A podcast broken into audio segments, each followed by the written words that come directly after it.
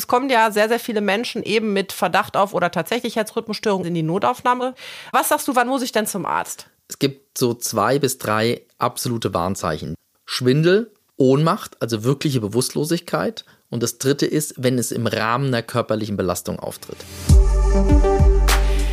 Jetzt mal Hand aufs Herz. Hat von euch schon mal jemand Herzrasen, Herzstolpern oder Herzflattern gehabt? Also ich meine jetzt nicht, weil ihr vielleicht verliebt wart oder auf einem 10-Meter-Turm standet oder zum Beispiel, nachdem ihr zwei Stunden Sport getrieben habt. Ähm, jetzt nicken einige von euch, die sich vielleicht fühlen, wie wenn ich auf ein 10-Meter-Brett steigen würde und andere nicht. Genau deshalb sprechen wir in dieser Folge von Auf Herz und Ohren über Herzrhythmusstörung.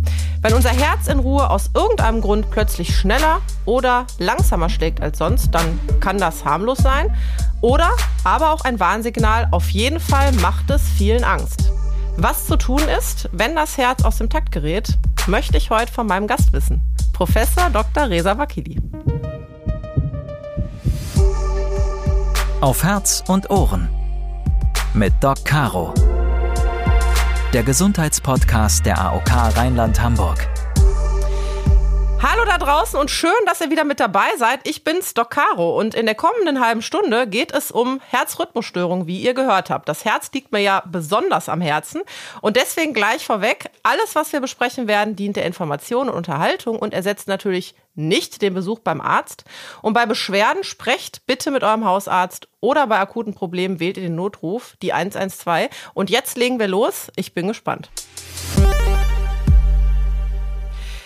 Für das Thema habe ich mir einen Spezialisten eingeladen und ich musste ein bisschen schmunzeln, als ich das auf der Homepage gelesen habe. Eine Patientin, Resa, wir duzen uns, hat dich bezeichnet als den Goldstandard unter den Ärzten, wenn es um Rhythmusstörung geht.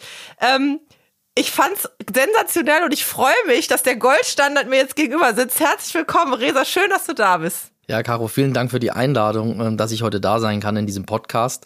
Ähm, ja, ich muss auch immer schmunzeln, wenn ich äh, diese Bewertung lese, aber es tut einem natürlich gut in, in so einer Zeit, äh, wenn man auch mal positives Feedback kriegt. Für negatives Feedback kommt relativ häufig, aber das war sehr positives Feedback. Das war eine Patientin, der wir glücklicherweise sehr, sehr gut helfen konnten und die anscheinend einen deutlichen Gewinn an ihrer Lebensqualität hatte, nachdem wir da die Rhythmusstörung behoben hatten. Ja. Du bist also wirklich der Mann fürs Herz und nicht nur das, du bist Oberarzt am Westdeutschen Herz- und Gefäßzentrum äh, des Universitätsklinikums Essen und du leitest dort den Bereich Rhythmologie, also quasi alles, was mit dem Herzrhythmus zu tun hat und vor allen Dingen auch, wenn das Herz aus dem Takt gerät.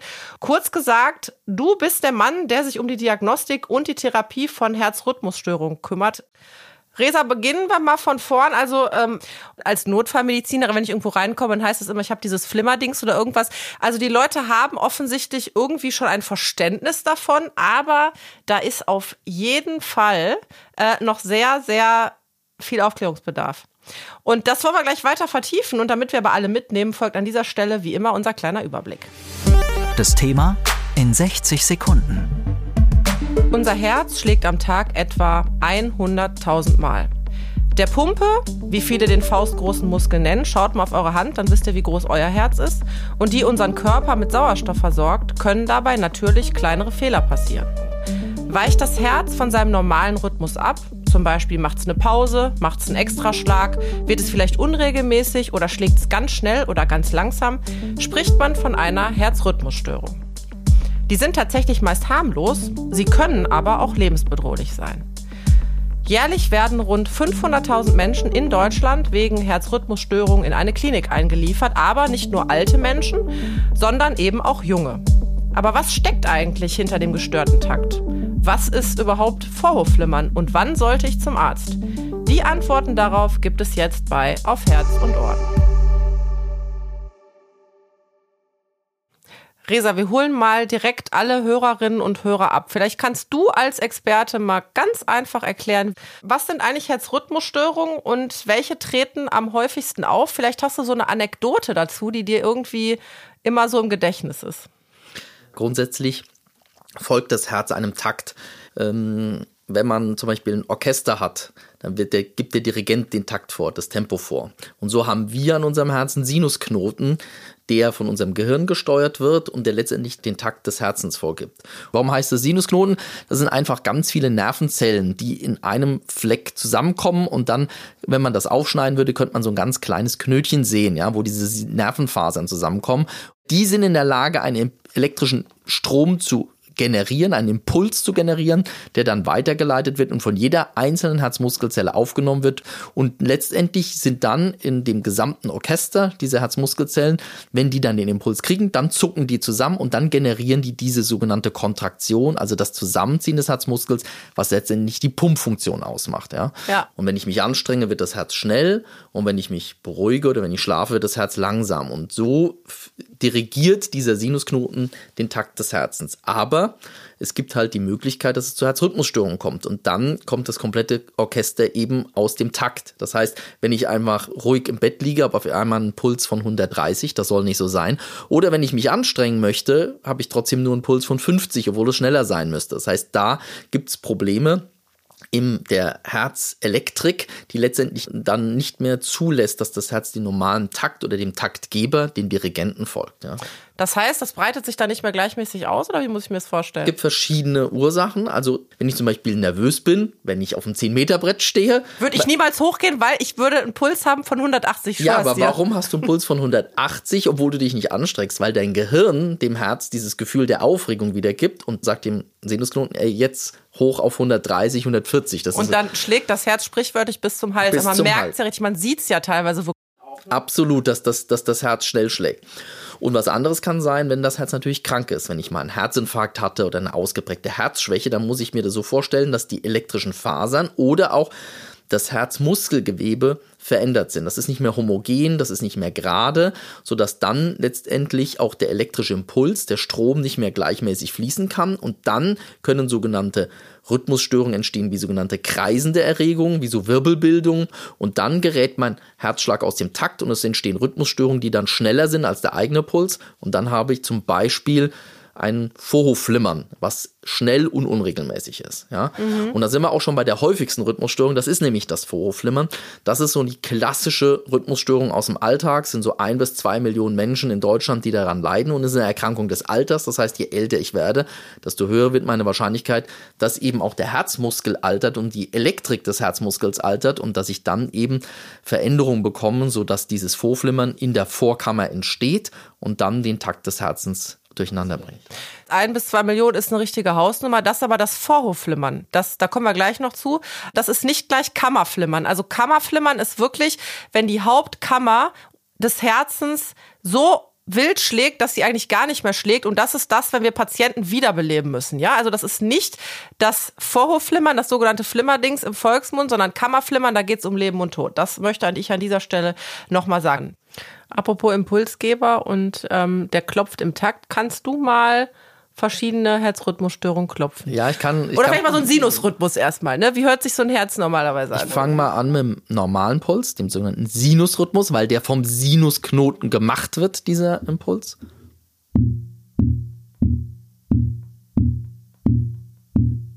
Regelmäßig zwischen 60 bis 100 Schläge pro Minute. Dann ein sehr langsamer Puls,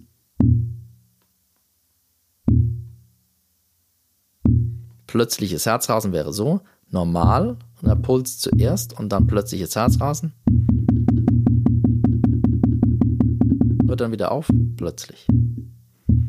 Vorflimmern ist die häufigste Erkrankung, ist komplettes Chaos. Unregelmäßig, teilweise schnell, teilweise langsam. Hört sich ungefähr so an.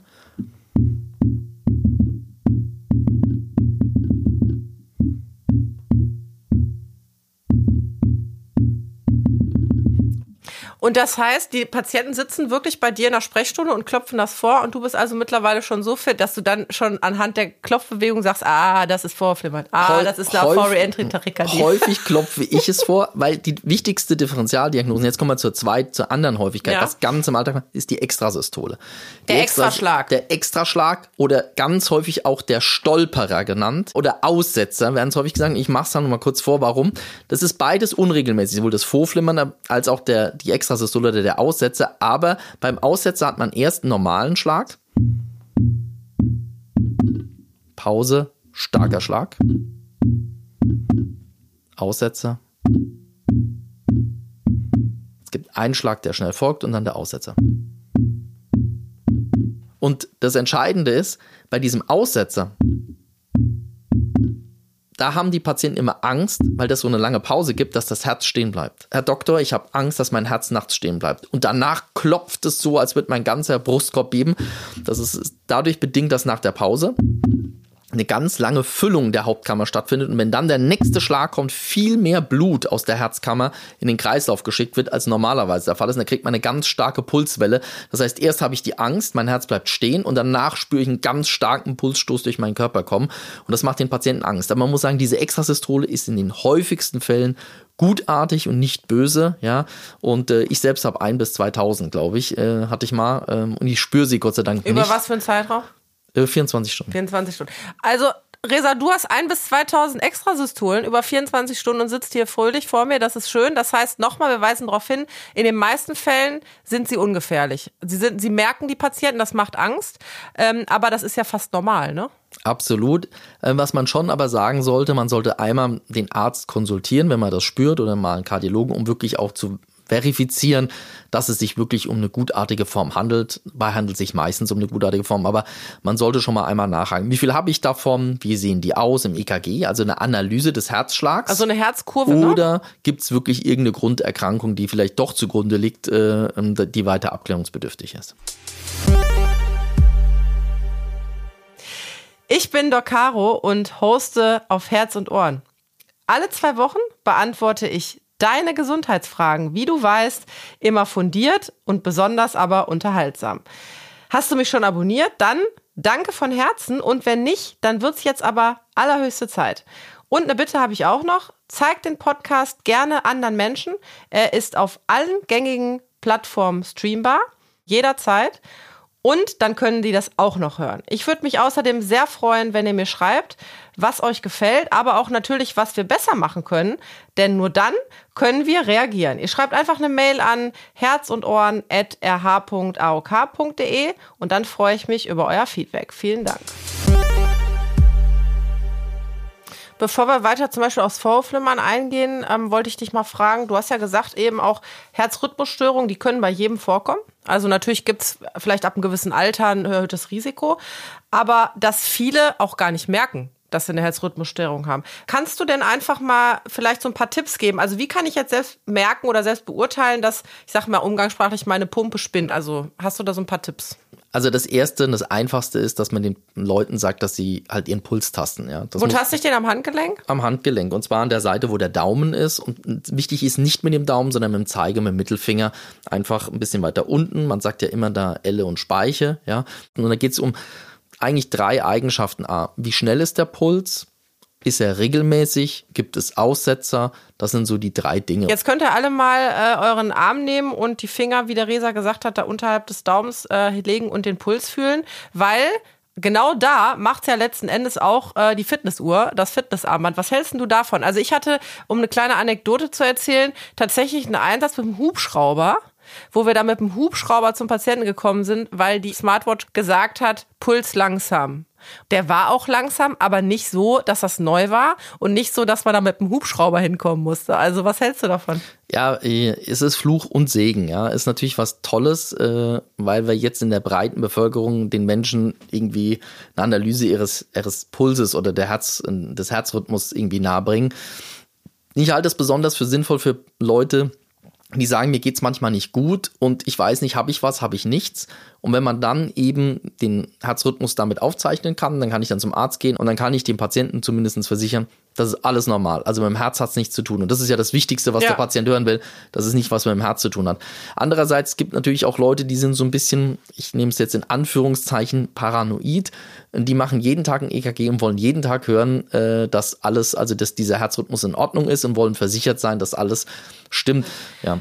Ich habe ja auch ganz viel, äh, ich glaube, ein bisschen aus dem Nähkästchen geplaudert, mit dem Resa zusammen in der Notaufnahme Kardiologie gemacht. Ähm, was mir übrigens sehr viel Spaß gemacht. Ich bin ja so auch tatsächlich so ein bisschen eine Hobbykardiologin und äh, festgestellt, es kommen ja sehr, sehr viele Menschen eben mit Verdacht auf oder tatsächlich Herzrhythmusstörung oder viele Patienten, die ja auch schon in Behandlung sind wegen Herzrhythmusstörung, die auch schon wissen, wann sie in die Notaufnahme kommen.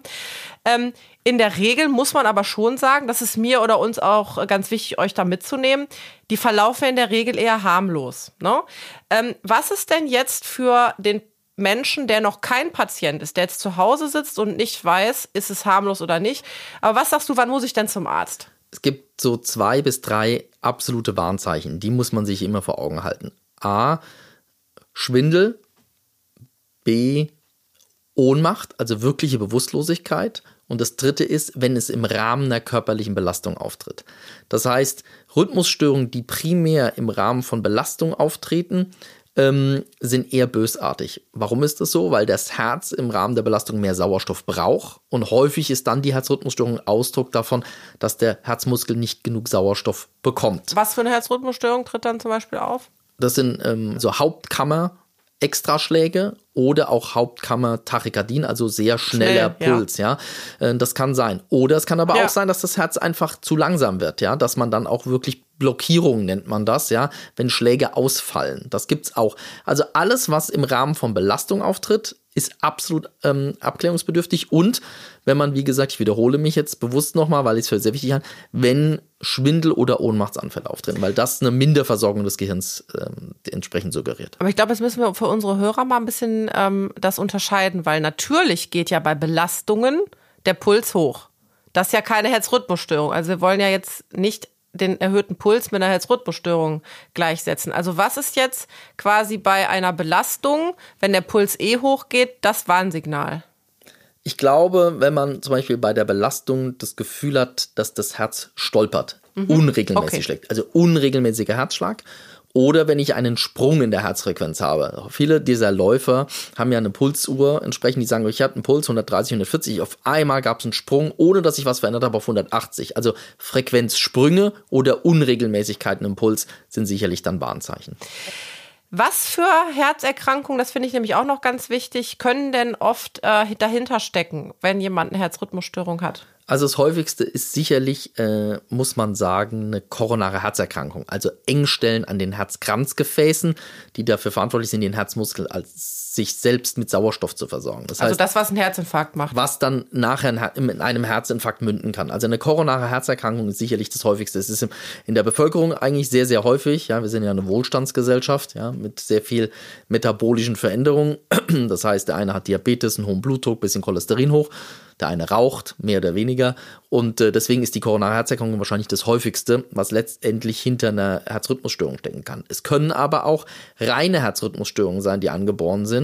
Oder es kann auch eine Herzschwäche sein, sogenannte Herzinsuffizienz, eine klassische Herzschwäche, wo der Muskel einfach erkrankt ist und die Herzmuskelzellen verändert sind. Und es gibt ganz, ganz selten mal angeborene, also genetisch bedingte Ursachen. Ich möchte da nochmal zwei Fälle aus der Notfallmedizin hier anführen, weil es extrem wichtig ist. Das eine ist tatsächlich eine Freundin von mir gewesen, die ähm, aus dem Nichts heraus plötzlich immer einen sehr hohen Puls bekommen hat, richtig Panikattacken natürlich bekommen hat. Und das wurde immer abgetan, als sie hat eine Angststörung. Sie hat aber die Panik bekommen, weil auf einmal das Herz wirklich mit 180 Mal die Minute geschlagen hat. Im Endeffekt war es dann eine Herzrhythmusstörung, da kannst du vielleicht mal was zu sagen. Und man hat aber dazu geneigt, äh, ja, ihr Unrecht zu tun und zu sagen, das ist eine Angststörung. Ich hatte das ungefähr zehnmal bisher in meiner Laufbahn, dass Menschen stigmatisiert werden, ähm, weil sie eigentlich eine, eine Herzrhythmusstörung haben, eine klare Erkrankung, die einen nicht normalen Herzfrequenzanstieg macht. Das heißt, das Herz springt von einer Herzfrequenz von 60 auf 180 und die Leute haben gesagt, das ist eine Panikattacke. Die Frau genau. hat eine, das darf man ja sagen, eine psychiatrische, psychosomatische Erkrankung und hat gar nichts am Herzen, hat die dann jahrelang falsch behandelt, anstelle mal wirklich die Herzrhythmusstörung abzuklären. Das heißt, immer wenn Leute von Herzrasen reden und die Leute denken, vielleicht es könnte eine Panikattacke sein, sollte man wirklich hingehen und den einmal kardiologisch abklären. Gerade wenn die Leute über Herzrasen reden, sollte das einmal definitiv abgeklärt sein. Und der andere Fall ähm, war tatsächlich ein junger Mann, der in, ich sag mal, regelmäßigen Abständen immer wieder bewusst geworden ist. Und da hieß es dann, der habe wahrscheinlich Krampfanfälle. Im Endeffekt war es eine Herzrhythmusstörung, ähm, die dafür gesorgt hat, dass der so kleine Episoden von Kammerflimmern hatte, darunter das Bewusstsein verloren hat.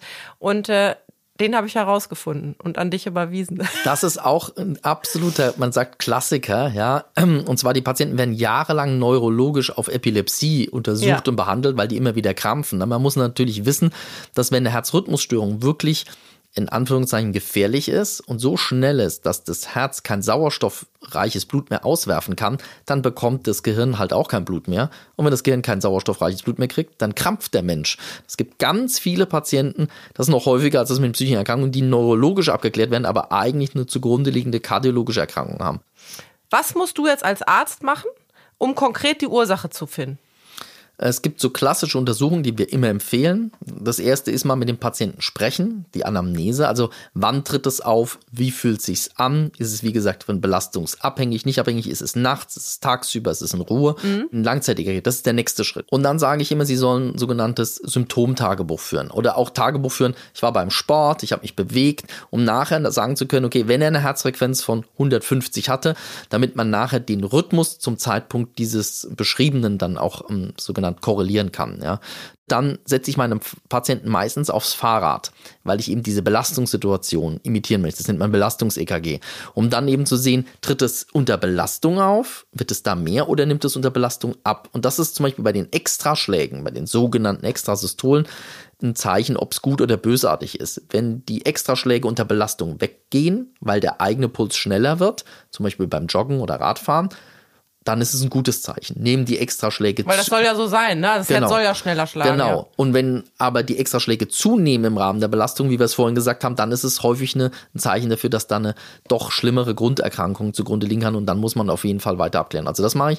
Dann gehe ich häufig hin und nehme Blut ab, weil eine Sache, die man auch immer bedenken muss, ist die Schilddrüse. Die Schilddrüse ist ein Organ, die häufig. Die ist immer unterschätzt, die Schilddrüse, oder? Die Absolut. macht sehr viel wilde Sachen und die ist immer unterschätzt. Und wenn die Schilddrüsenhormone außer Rand und Band geraten und auch verschieden reguliert sind, gibt es ja häufig, dann ist die Folge häufig eine Herzrhythmusstörung. Und was wir sonst noch immer machen, ähm, ist einmal ein Ultraschall des Herzens, um den Herzmuskel uns anzugucken. Ist der von der Struktur verändert? Ist der zu dick?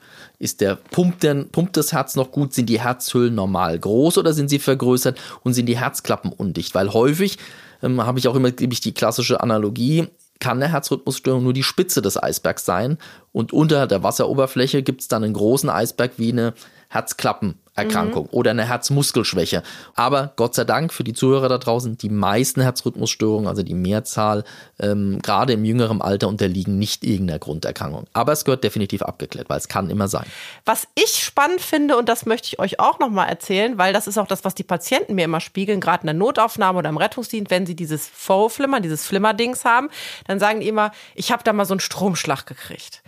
Vielleicht können wir einmal bitte über den sogenannten Stromschlag bei Vorhofflimmern sprechen. Was ist das eigentlich? Wann gibt man das? Und ich, ich zum Beispiel habe das unheimlich gerne immer gemacht, weil es in ganz vielen Fällen auch erfolgreich ist, dass man die Patienten einmal so, das nennt man Kardiovertieren, einmal mit Strom äh, quasi auf Null setzt und das Herz danach wieder normal schlägt. Vorhofflimmern ist ja die häufigste Rhythmusstörung. Also wir reden über was, was man eigentlich im Alltag häufig hat und was man auch jetzt nicht direkt behandeln muss. Aber es ist äh, eine nervige Erkrankung. Die Patienten sind häufig davon beeinträchtigt, Lebensqualität. Und ein Weg, diese Rhythmusstörung zu beenden, ist mit einem Elektroschock. Und ich vergleiche es immer, wenn man einen Computer hat, der sich aufhängt, wo der Bildschirm friert und er der Computer geht nicht mehr weiter. Aus dem Fenster schmeißen, das ist mein Konzept. Gut, das machen wir nicht. Wir gehen meistens hin, die meisten resetten den Computer und drücken einmal lange auf den An- und Ausschalter und dann läuft, fährt der Computer wieder hoch und der funktioniert wieder normal. Und das ist die Karte-Version. Das ist einmal den Computer resetten, ja.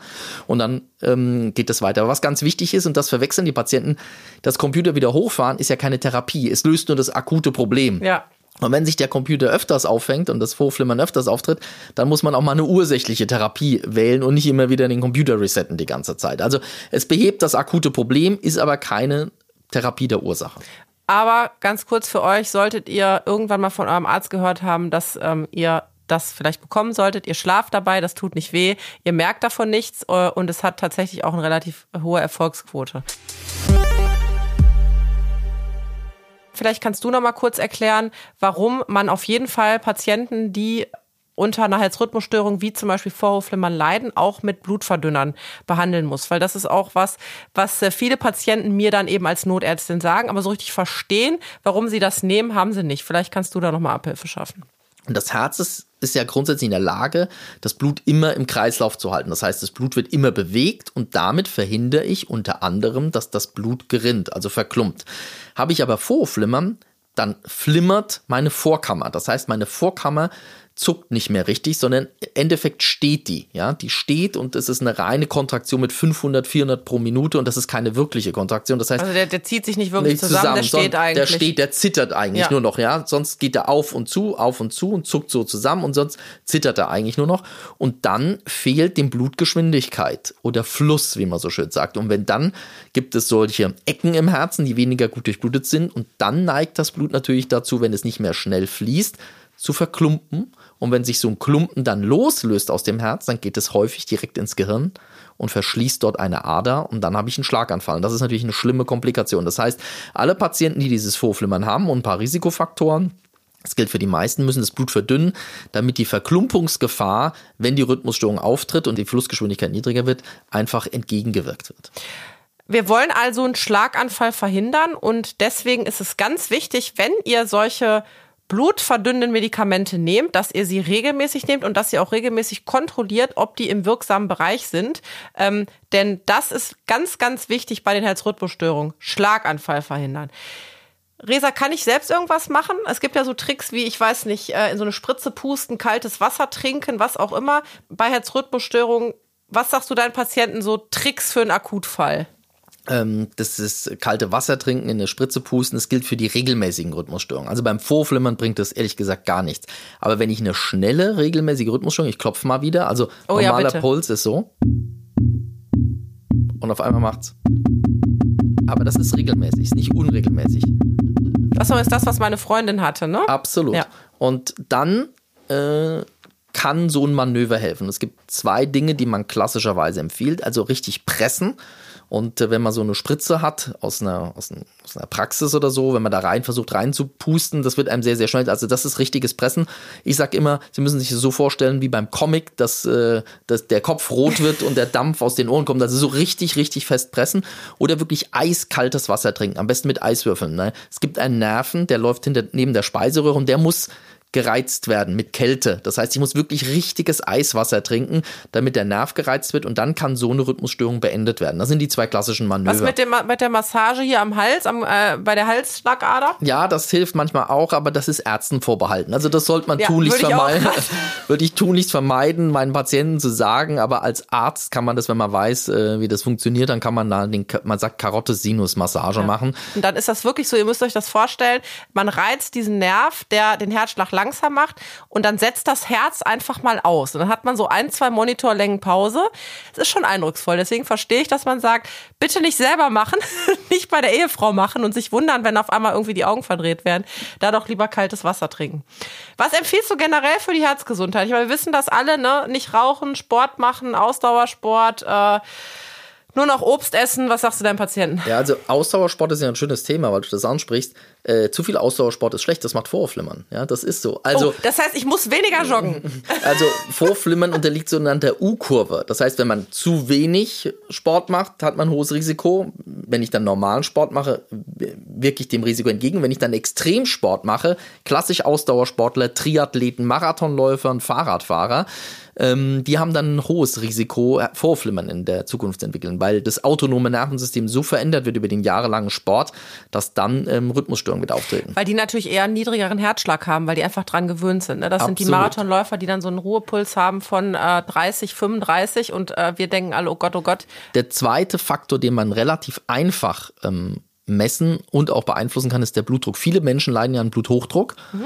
und der ist häufig auch nicht gut eingestellt. Das heißt, das ist einer der Hauptrisikofaktoren für Veränderungen am Herzen, für Herzrhythmusstörungen, sodass ich dann immer empfehle, dass wenn man wirklich einen hohen Blutdruck hat, den konsequent einzustellen, häufiger mal zu messen und dann mit dem Arzt gemeinsam so die Medikamente zu wählen, dass der gut eingestellt ist.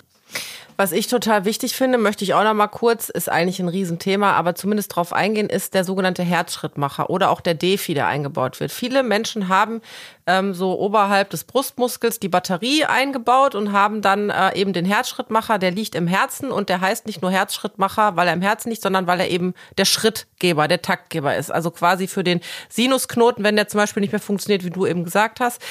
Das ist dafür für welche Herzrhythmusstörung? Weil viele wissen das auch nicht. Die sagen dann, ich habe einen Herzschrittmacher, weil ich mein Herz ist so schnell. Das stimmt ja auch nicht. Nee, ein Herzschrittmacher äh, ist ein elektrischer Ersatz für den Dirigenten, für den Sinusknoten. Der wird grundsätzlich eingebaut, wenn das Herz zu langsam schlägt. Also wenn der eigene Pulsimpulsgeber nicht mehr in der Lage ist, also der Sinusknoten nicht mehr funktioniert und nicht mehr in der Lage ist, den, den ähm, Takt zu steuern und ausreichend Takt zu geben. Oder wenn es irgendeine andere Störung in der Herzelektrik, in der Herzleitung gibt. Ja, wenn, ich sage immer, wenn ein Kabel halt durchgeschnitten ist und der Impuls nicht mehr weitergeleitet werden kann, dann muss man das überbrücken. Ein Kabelersatz sozusagen. So eine Überbrückung mit Kabelersatz. Und dann gibt es zwei Kabel ins Herzen, eine in die Vorkammer, eine in die Hauptkammer. Und dann kann man das Herz eben stimulieren mit dem Herzschrittmacher. Und wenn das Herz zu schnell schlägt und das lebensbedrohliche Rhythmusstörungen sind, dann gibt es den sogenannten Defibrillator, ja, den ICD. Das wird häufig auch vom Patienten verwechselt. Also für zu langsam den Herzschrittmacher und wenn es richtig zu schnell und gefährlich wird, den Defibrillator. Resa, jetzt stelle ich fest, ich habe irgendwie eine Herzrhythmusstörung, weil ich gefühlt habe, das Herz schlägt unregelmäßig bis zum Hals oder vielleicht auch meine, weil meine Smartwatch gesagt hat, ähm, da ist was unregelmäßig. Muss ich jetzt immer zu dir? Wenn ja, wie komme ich zu dir? Muss ich den Rettungsdienst rufen? Äh, vielleicht kannst du mal so eine Checkliste ähm, äh, unseren Hörer und Hörerinnen an die Hand geben. Ich habe ja vorhin drei Warnsignale ähm, erwähnt oder im, im Kontext erwähnt. Ohnmachtsanfall, ist sicherlich immer was, wo man direkt ähm, den äh, direkt vorstellig werden muss. Entweder über die Notaufnahme oder direkt ins Krankenhaus gehen sollte, weil Ohnmachtsanfälle das höchste Dringlichkeitssignal sind. Auch aus meiner Sicht als Notärztin unklare Bewusstlosigkeit, das ist ein Fall für die 112 Leute. 112 nicht ins Auto packen bewusstlose Menschen, sondern auf jeden Fall den Rettungsdienst anrufen. Wenn ich dann das andere Symptom habe wie Schwindel ähm, oder bei Belastung spüre, dass irgendwas nicht gut funktioniert, dann geht es den Schritt normalerweise über den Hausarzt und dann zum Kardiologen. Oder wenn schon klar ist, dass es Herzrhythmusstörungen sind, ich gebe mal ein Beispiel, wenn derjenige seinen Puls getastet hat oder so eine Smartwatch hat oder der Hausarzt eben im EKG was festgestellt hat, dann haben wir eine Spezialambulanz für Rhythmusstörungen an der Universitätsklinik Essen. Ähm, sieht man auf der Homepage, kann man anrufen, gibt es eine Hotline, ähm, sodass wir dann einen Termin vergeben und dann speziell eben im Hinblick auf Herzrhythmusstörungen die Patienten ambulant sehen, mit denen alles besprechen, die Untersuchungen durchführen. Und sonst, äh, wenn ich jetzt diese einzelnen Extraschläge merke, dann erstmal nichts. Erstmal abwarten. Wenn das nicht häufig ist und ich keine Symptome habe, dann ist das keine, äh, eigentlich kein Grund, ähm, Angst zu haben. Wenn das häufiger wird oder ich Symptome habe, dann habe ich ja schon gesagt, gehört das abgeklärt. Man kann sicherlich mal den Hausarzt darauf ansprechen und der kann das dann auch gut einordnen. Aber du hast gesagt, in die Ambulanz zu dir kommen, das heißt zur Tageszeit nach Termin und nicht nachts um drei den Rettungsdienst anzurufen. Das ist nämlich mir wichtig wiederum zu sagen, ähm, einfach damit man auch den Leuten was an die Hand gibt, zu sagen, ja, da ist Zeit, da kann man in Ruhe dann zum Facharzt oder äh, gehen oder in der Ambulanz einen Termin machen. Ja, Resa, vielen Dank. Ich würde das jetzt nochmal zusammenfassen, ähm, was mir jetzt hängen geblieben ist. Du kannst auch gerne noch ergänzen. Also auf jeden Fall Herzrhythmusstörung ist unabhängig vom Alter, können ältere Leute haben, haben natürlich ein erhöhtes Risiko, aber eben auch junge Menschen sind in den meisten Fällen Gott sei Dank harmlos gut zu diagnostizieren, also leicht herauszufinden und in den meisten Fällen auch gut zu therapieren. Ähm, es gibt Experten wie dich, die tatsächlich ähm, hauptsächlich sich darum kümmern. Ich kann auch in Ambulanzen bei Fachärzten mich da beraten lassen und ganz wichtig ist, ernst nehmen, nicht ähm, zur Seite schieben und ignorieren oder gar, wenn man Angst hat, äh, ignorieren, sondern dann wirklich abklären lassen und lieber einmal dann zu viel als einmal zu wenig. Absolut. Ja, gut. Dann würde ich jetzt am Ende noch mit ein paar Mythen aufräumen wollen, beziehungsweise ich sag dir mal, was hier so kursiert und äh, du sagst, äh, ob es stimmt oder nicht. Wenn du was noch dazu sagen kannst, dann äh, auf jeden Fall bitte gerne. Okay. Stimmt's oder nicht? Zu viel Alkohol ist ein Auslöser für Vorhofflimmern. Jetzt kriege ich einen kritischen Blick rübergeworfen stimmt nur indirekt. Also stimmt und stimmt nicht. Richtig. Okay. Und zwar, äh, als ich noch, ich war, ich bin ja aus München nach Essen gekommen und wir haben damals gab es eine Studie aus unserer äh, aus unserer Klinik beim Oktoberfest. Ei, ei, ei, wo wir wirklich EKGs geschrieben haben bei Patienten und dann Alkoholspiegel bestimmt. Das war eine tolle Studie. Äh, Da konnte eben nicht festgestellt werden, dass mit Alkohol irgendwelche Herzrhythmusstörungen ansteigen.